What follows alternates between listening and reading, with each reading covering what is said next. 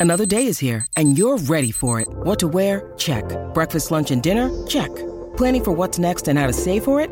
That's where Bank of America can help. For your financial to-dos, Bank of America has experts ready to help get you closer to your goals. Get started at one of our local financial centers or 24-7 in our mobile banking app. Find a location near you at bankofamerica.com slash talk to us. What would you like the power to do? Mobile banking requires downloading the app and is only available for select devices. Message and data rates may apply. Bank of America and a member FDIC.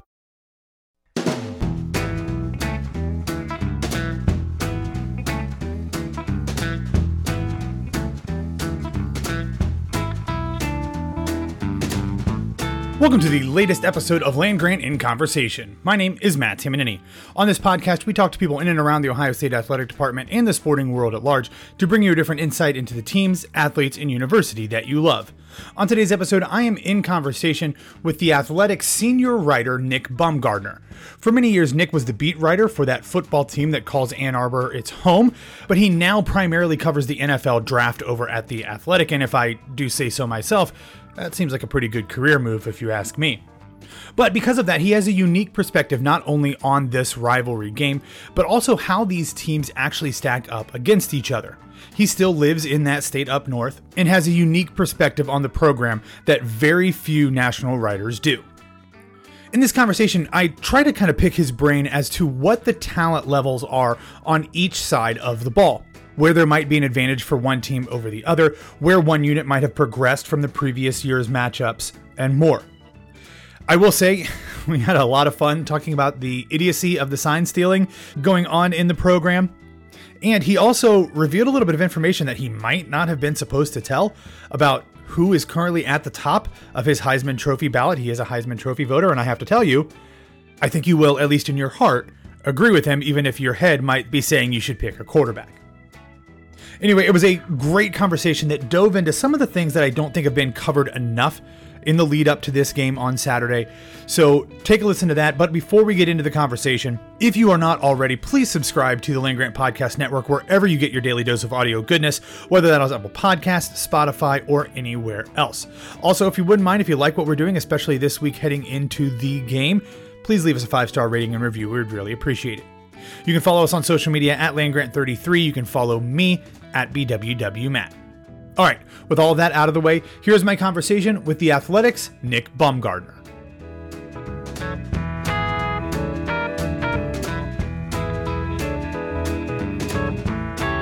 All right, Nick, you have a kind of a unique perspective, I think, on this rivalry being based in Michigan, having worked uh, around that program for a long time, but also mm-hmm. looking at it from the NFL draft perspective, I think you kind of have a, a little bit more of an objective feel on what the talent is like on both yeah. sides of this rivalry. I think for a long time, Ohio State, not only fans and probably the program as well, just assumed that whomever they lined up against, they were going to have the most talent. And often that was the case even in this rivalry. Not so much anymore. They've recruited really well in, in Ann Arbor but I, I still think like I don't I'm not sure how that matches up in terms of this season because Michigan really hasn't played a ton of high quality opponents so far. So when you look at it from a draft perspective, not necessarily the recruiting talent analysis that we usually talk about, but as the mm-hmm. from the NFL draft standpoint, how do you think these two teams stack up just on the the guys that they have that are going to be on yeah. the field this weekend? Yeah, that's such a great question because this this to me is like the closest it's been um man since yeah. uh 2016 you know the game where that was by by the inch there or two uh, the, the spot game uh, that that was one like that where both sides had probably similar talent. But this is not only that, this these two right here, Michigan, Ohio State, and Georgia are the three right now. I would say I'm trying to think anybody else off, off the top of my head. No, I they're the three that have the most. So I mean, not only are, are they even, I would say that Michigan and Ohio State and Ohio State, like you said, is used to being in that in that top tier. But I, Michigan is right there because I mean, not, not maybe long term, but right now, you know, and last year and right now, you know, Harbaugh said whatever he did about the 20 something guys. I don't know if they'll get 20 drafted, but I mean, they definitely have 20 prospects uh, on the team, which is pretty new. So um, yeah, it's different, and it's it's all the stuff that you know they recruit specialty to. They're not they don't recruit like a lot of other teams. They recruit to type and they recruit like body types and they develop Uh, they took a long time to do that, and now they have all this stuff in the lines on both sides that's uh, you know pretty enviable. When you break down the individual units for each team, is there one group on either side that you're like, oh wait, this is the one that stands out, or is it fairly evenly distributed across both offense, defense, lines, position players, uh, and both teams as well? This year is is much more even than you know. Last year, I really did think Michigan's offensive line was clearly the best you know group in that game, and I would argue in 2021, I probably thought the same thing.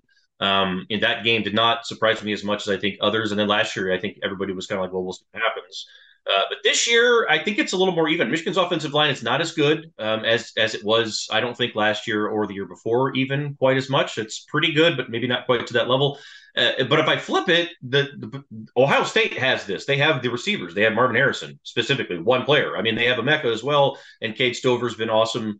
Uh, I love Chip Trayanum. I love a lot of the pieces they have, but Marvin Harrison is like he's been number one on my Heisman ballot for a month. Um, he'll probably, I don't think I'm supposed to say that out loud. I don't care. He'll, he'll probably stay there uh, for the rest of the, because he's been, he's been single-handedly, you know, the best player, uh, I think, in college football this season based on not only what he can do, there are no holes really with his game, but also, uh, and you guys know this, like nobody schemes against a single player more than they do against Marvin Harrison. And he has found a way every single time. So, you know, they had him last year too, um, and it didn't quite work out the, the, way that they wanted it to. And that's mm-hmm. sort of the, the challenge, right, of finding those spots. Michigan's a really good situational team, but, you know, Ohio State still does have the trump card, in my opinion. That's Marvin. I think at the beginning of the season, he was a had a, a, few little injuries at the beginning, and Kyle McCord was still kind of settling into being right. the starter. That I think he got out of the gate a little slowly, but obviously has picked up pace, especially in recent weeks. And you talked about him, whether you're supposed to say it or not, being at the top of your Heisman yeah, ballot. Right. you flip that to the NFL draft. Has he done enough to prove you think that he's the the number one eligible receiver yeah. this season? And obviously we don't know the draft order yet, but where does that slot him in? Is that a top three, top five, you know, top 10? Wide receivers are kind of tough to yeah. pinpoint uh, without knowing who's going to be picking. But what are your thoughts on where he stacks up come draft time? Yeah, he's absolutely uh, wide receiver one, and I think when it when it comes down to like you said, I mean, it'll depend on you know who picks where. You know, it's going to be hard for anybody you know, with trades and everything else, Caleb Williams and Drake Maye in any order you pick there feels like one and two, but I definitely think Marvin is no worse than three. I mean, I, I would it wouldn't shock me if a team, you know, depending on who lands where and they can't get a trade done, if they say whatever, we'll just sit here at one and take Marvin Harris. I mean, that's that's not out of the question. I mean, he's you know, I work pretty closely with Dane Brugler, uh, and and that's something that of we've course, talked about yeah. for maybe a year and a half now. That like uh, Marvin is about as good as as the college game has seen since like maybe Calvin Johnson at that level, right? Like I mean, a guy that just doesn't have many holes because, like you said, he started slow this season, but he also, if you really look at it, he also kind of didn't. I mean, he made a lot of really tough plays. He made a lot of really tough catches.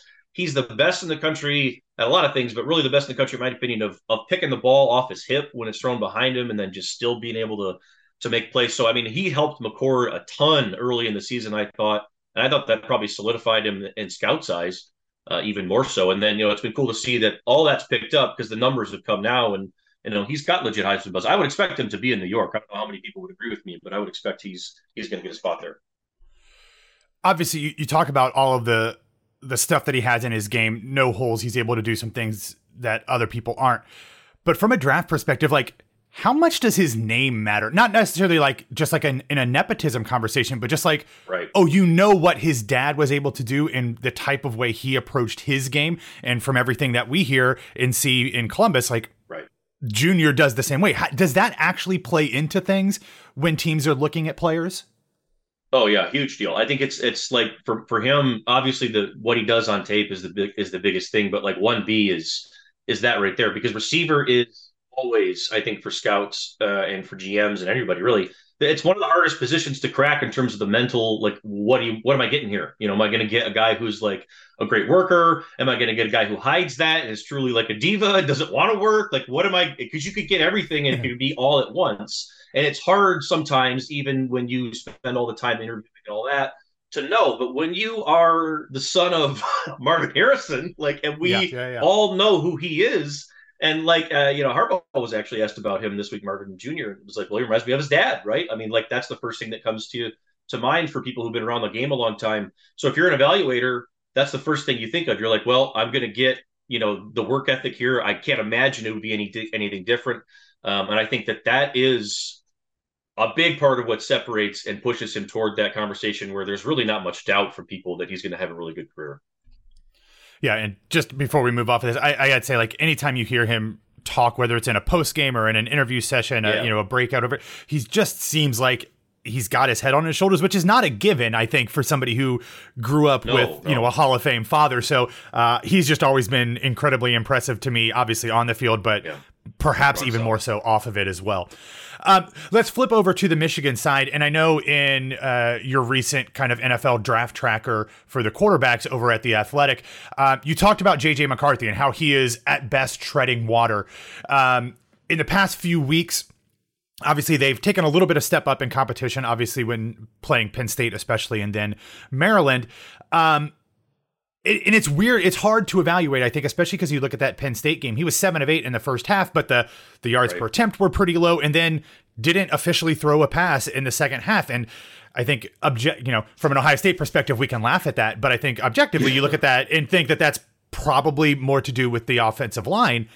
But then against Maryland, he was 12 for 23 and he hasn't thrown a touchdown in, at this point, I guess, looking at the date, exactly one month. So coming into this game where presumably both quarterbacks are going to have to step up, what are we to make of JJ McCarthy, who looked as good as anybody in the country? I mean, he was a Heisman uh, major contender early in the season, but that has kind of trailed off as we yeah. get into November. Yeah, I, I, wonder how healthy he is. Number one, I think that yeah. he did take a hit a couple weeks ago uh, at the ankle or something. I wonder how much that's impacted him and if, if and that if it is, then that's you know going to be a big problem for Michigan because I also think he's going to need to be involved uh, in the run game in this one yeah. uh, for them for the whole thing. But to to the earlier point, what I make of it is you know it's it's interesting the, the Penn State game. Um, I thought he did everything that was asked of him in that game. Like I, a lot of people, like you said, I mean, they were immediately were like, "My God, look at this! Only eight passes. He can't do it when they when they need him to." And it's like, well, they sort of deferred to the run game, and they just said Penn State's not going to stop it. They can't stop it. We're going to do it until this this ends. That's not really what happened against Maryland, though. And, you know, that was the first time that I've wondered two things like, uh, you know, the health and stuff, um, the inconsistency maybe over the last month with the footwork. That's not been as good as it was the first month of the season, um, all that sort of thing. And then beyond that, um, you know, you've got Sherrone Moore as your acting head coach here, who is sort of wearing the hat of three people, you know, offensive line coach, uh, offensive coordinator, and head coach. And on the sideline, you know, during a game, you know, I'm not sure of how much Michigan's offensive limitations last week were McCarthy related or Moore just being sort of like, uh, you know, we're going to go with what I know will work and get out of here. And, and that, you know, because I got a lot on my plate here. Uh, that's the question I have because I don't, I don't know. And, um, you know, McCarthy's game last week was not good. Uh, and I think that that's the one thing that uh, you've been able to say, even in choppy days that they've had earlier in the season, the reason why they were able to blow people out so much is even when something would get off schedule, he was able to make a play with his feet. He'd get out of the pocket, uh, keep his eyes downfield, and so much of his big shots have been, uh, you know, something that's a route's been broken off and somebody runs after. That's been sort of limited in the last couple of weeks. So I wonder, you know, how much are, are his legs going to be there, and then how much, you know, has Sherrone Moore sort of gotten comfortable, or has he sort of de- delegate more off his plate or whatever it is uh, on the sideline? That's that's the two big things that I'm wondering about.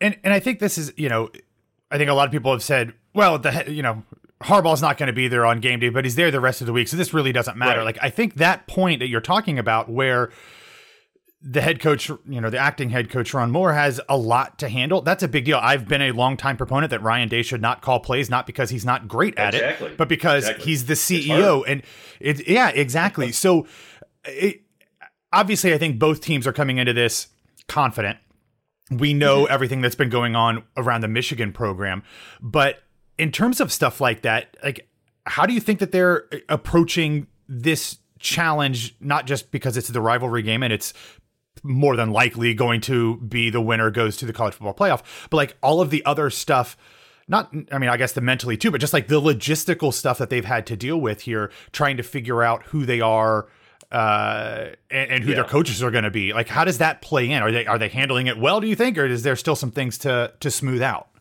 I definitely think the players are handling it well. They have a really good group of guys, and, and you know, a veteran group that's won a lot of games. You know, Blake Corum is as solid as they come. McCarthy's a you know solid kid too. I think the players have really handled it well, uh, all things considered, and I think that it's been something it, probably advantageous for them because they had they dealt with it when the season started. You know, Harbaugh was suspended for whatever those games were, and I know that you know we can all point back those were those were pathetic opponents that they didn't play anybody and all that, but it's like yeah. it's still like a, a logistical thing, a process that you have to get used to. So I think they definitely have done a nice job of getting used to all of that and everything else. The question, though, that I, you know they've been able to get through these last couple weeks, and the Penn State game was very impressive. Uh, and last week's game against Maryland is one where I don't like to overreact to the to the game right before the game. You know, for either side, I've been right. I've been caught on that one over the years and burned too many times because sometimes people play possum. But I do have the question. I do question if you know this is a lot. You know, this is a lot, a lot. This is a huge game, like you said. I mean, the players, you know, the the, mo- the motivation and the message from Harbaugh is this is the biggest game of your life. This is it's not you are not guaranteed to ever have a bigger game than this, and it's the biggest game the program's ever had. Like I think that that's more or less what the message has been. Uh, on top of that, with the sign stealing stuff, I think if you're a player, if you're an offensive lineman, if you're part of the run game, you you're you're playing irate because people think that the only reason you've won 20 whatever in a row is because in the Big Ten or whatever it is is because you know you stole signs. But I mean, I think everybody who knows football knows that the re- real reason why they've been good is because they've been able to run the ball. So like I think there's yeah. they've been able to use that motivation to their advantage. But yes, the organization on game day is still the big question, and, and that will I think be you know a factor in some level.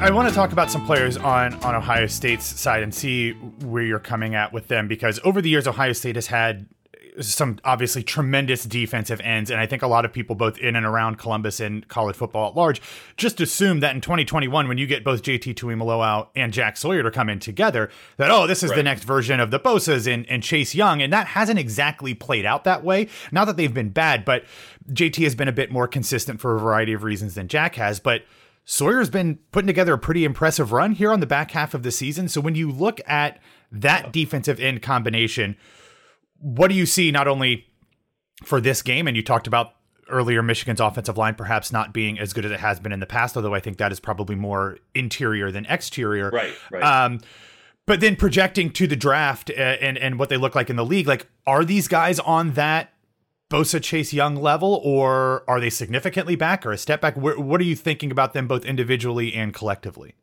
Yeah, they're both not. They're both a step back, I would say, from from those other two guys. They're not going to be in the top level of the draft. Although JT, I mean, it depends on how he tests and, and all that sort of thing. He could be a first round pick. And there are some people that that like Jack Sawyer more than like JT. Both are, I think, well liked and would be no worse than day two.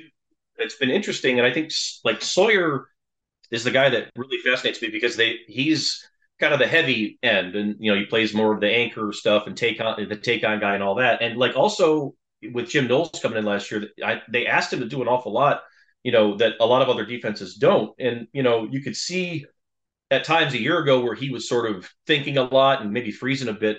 And I think that that's gone away. And he's really the better athlete. He's the better, like full all the way through, like strength, core, like balance, power, can play the run you know, JT has better, you know, things in certain areas and he's got better pass rush moves, but Jack Sawyer against the run, I think, has been a huge deal for them. Uh, quietly, probably. It probably hasn't shown up a lot. I don't know what the stats like, but maybe maybe it has. But I mean, I think that last year they lacked that ability to really have someone set an edge or someone get in there other than like Eichenberg and maybe one of those D tackles to do something. It was like it, it, was really a struggle. It was just a lot of pass rushers who were getting lost in the run game. And I think that Sawyer's done a nice job this year growing into that role. And I think JT too. You can see that he's stronger. You can see he's bigger.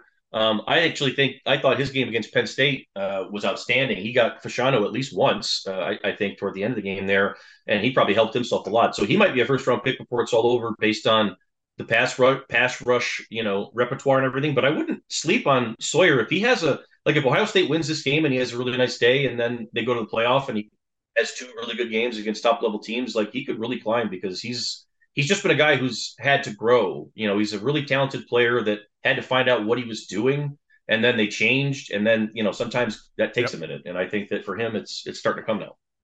Yeah, I think for both of these guys, obviously Larry Johnson, the defensive line coach, has been there for their entire tenure, but kind of the transition from yeah, the Knowles. whatever, yeah, yeah whatever garbage was uh, was like that in their freshman year yeah. into Jim Knowles, and you know it, that. And even Knowles has kind of adapted the way that he's approached uh, totally the the front set. So I, I think that's a, a, really good point on your on your part. Um, wrap up with one more kind of personnel question before we uh, uh kind of get out of here. I think the biggest difference for Ohio State's offense and potentially for Kyle McCord as a quarterback as well has been the reemergence of a healthy TreVeyon Henderson, who over yeah. the past month has just kind of looked like the guy that everybody in Columbus thought he would be coming out of his freshman year. And I, I hesitate to kind of put too much pressure on that just because we know what Michigan often does against uh, against running attacks. But he seems to kind of have figured some stuff out. I think not only earlier in his career, but just earlier in this season, he's had some inabilities to make cutbacks and to find holes. And it just looked like there was uh, some vision issues as to where the lanes were. That seems to have, over the past four games, completely disappeared. And he just looks like a completely rejuvenated, both physically and mentally guy.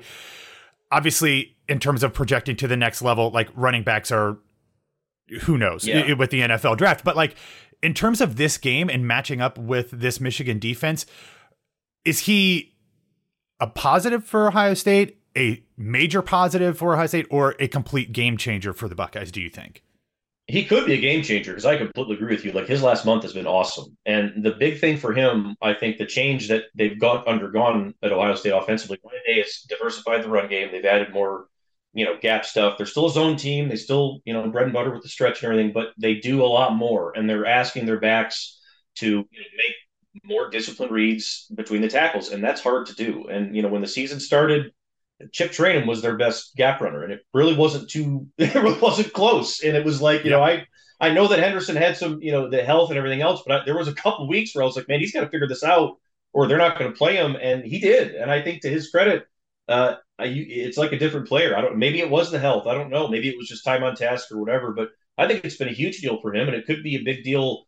Same thing that we talked about the other way. Like if they win and he has a big day and they go to the playoff and he continues to play well, like the ability to be a more than just one scheme back is a huge deal in the NFL. And he didn't have that until you know Ohio State changed its run game and you know really started to commit to more you know you know, a diverse attack, for lack of a better phrase there. So, yeah, I think he could be a game changer in this game. And I think he's certainly, you know, uh, Egbuka coming back is another big deal. Obviously, everybody talked about that and how much that helped the whole offense. But Henderson really figuring out what they want him to do so that they don't have to take him off the field and that they can now they can move train him around and let him do other things as a space blocker.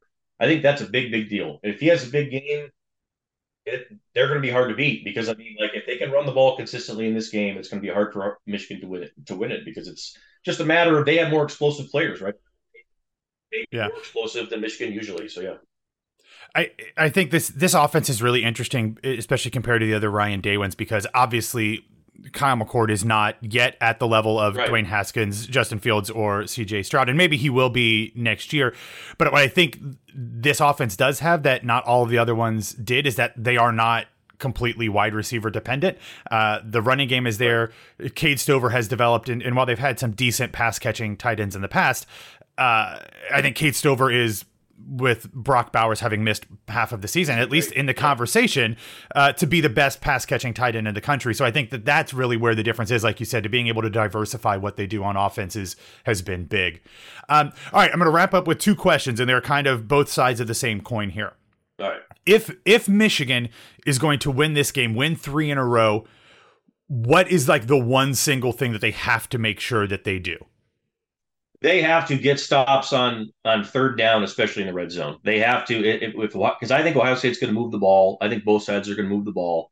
Uh, last the last two years, they, Michigan has won this game by the ability to take two or three red zone possessions and turn them either into field goals or turnover on downs. So they have to find three or four stops again in the red, and that's the thing where the sign stealing stuff gets brought up, right? Because yeah. you're going to get an advantage. That's where it was at, right there. I would think so big day for Jesse Minter to prove that that can happen again because that's the plan for Michigan: run the ball, control what you're doing on offense, and then get like three weird stops on defense, and that's it. And and I think that that's been the plan the last two years, and I think that'll be it again.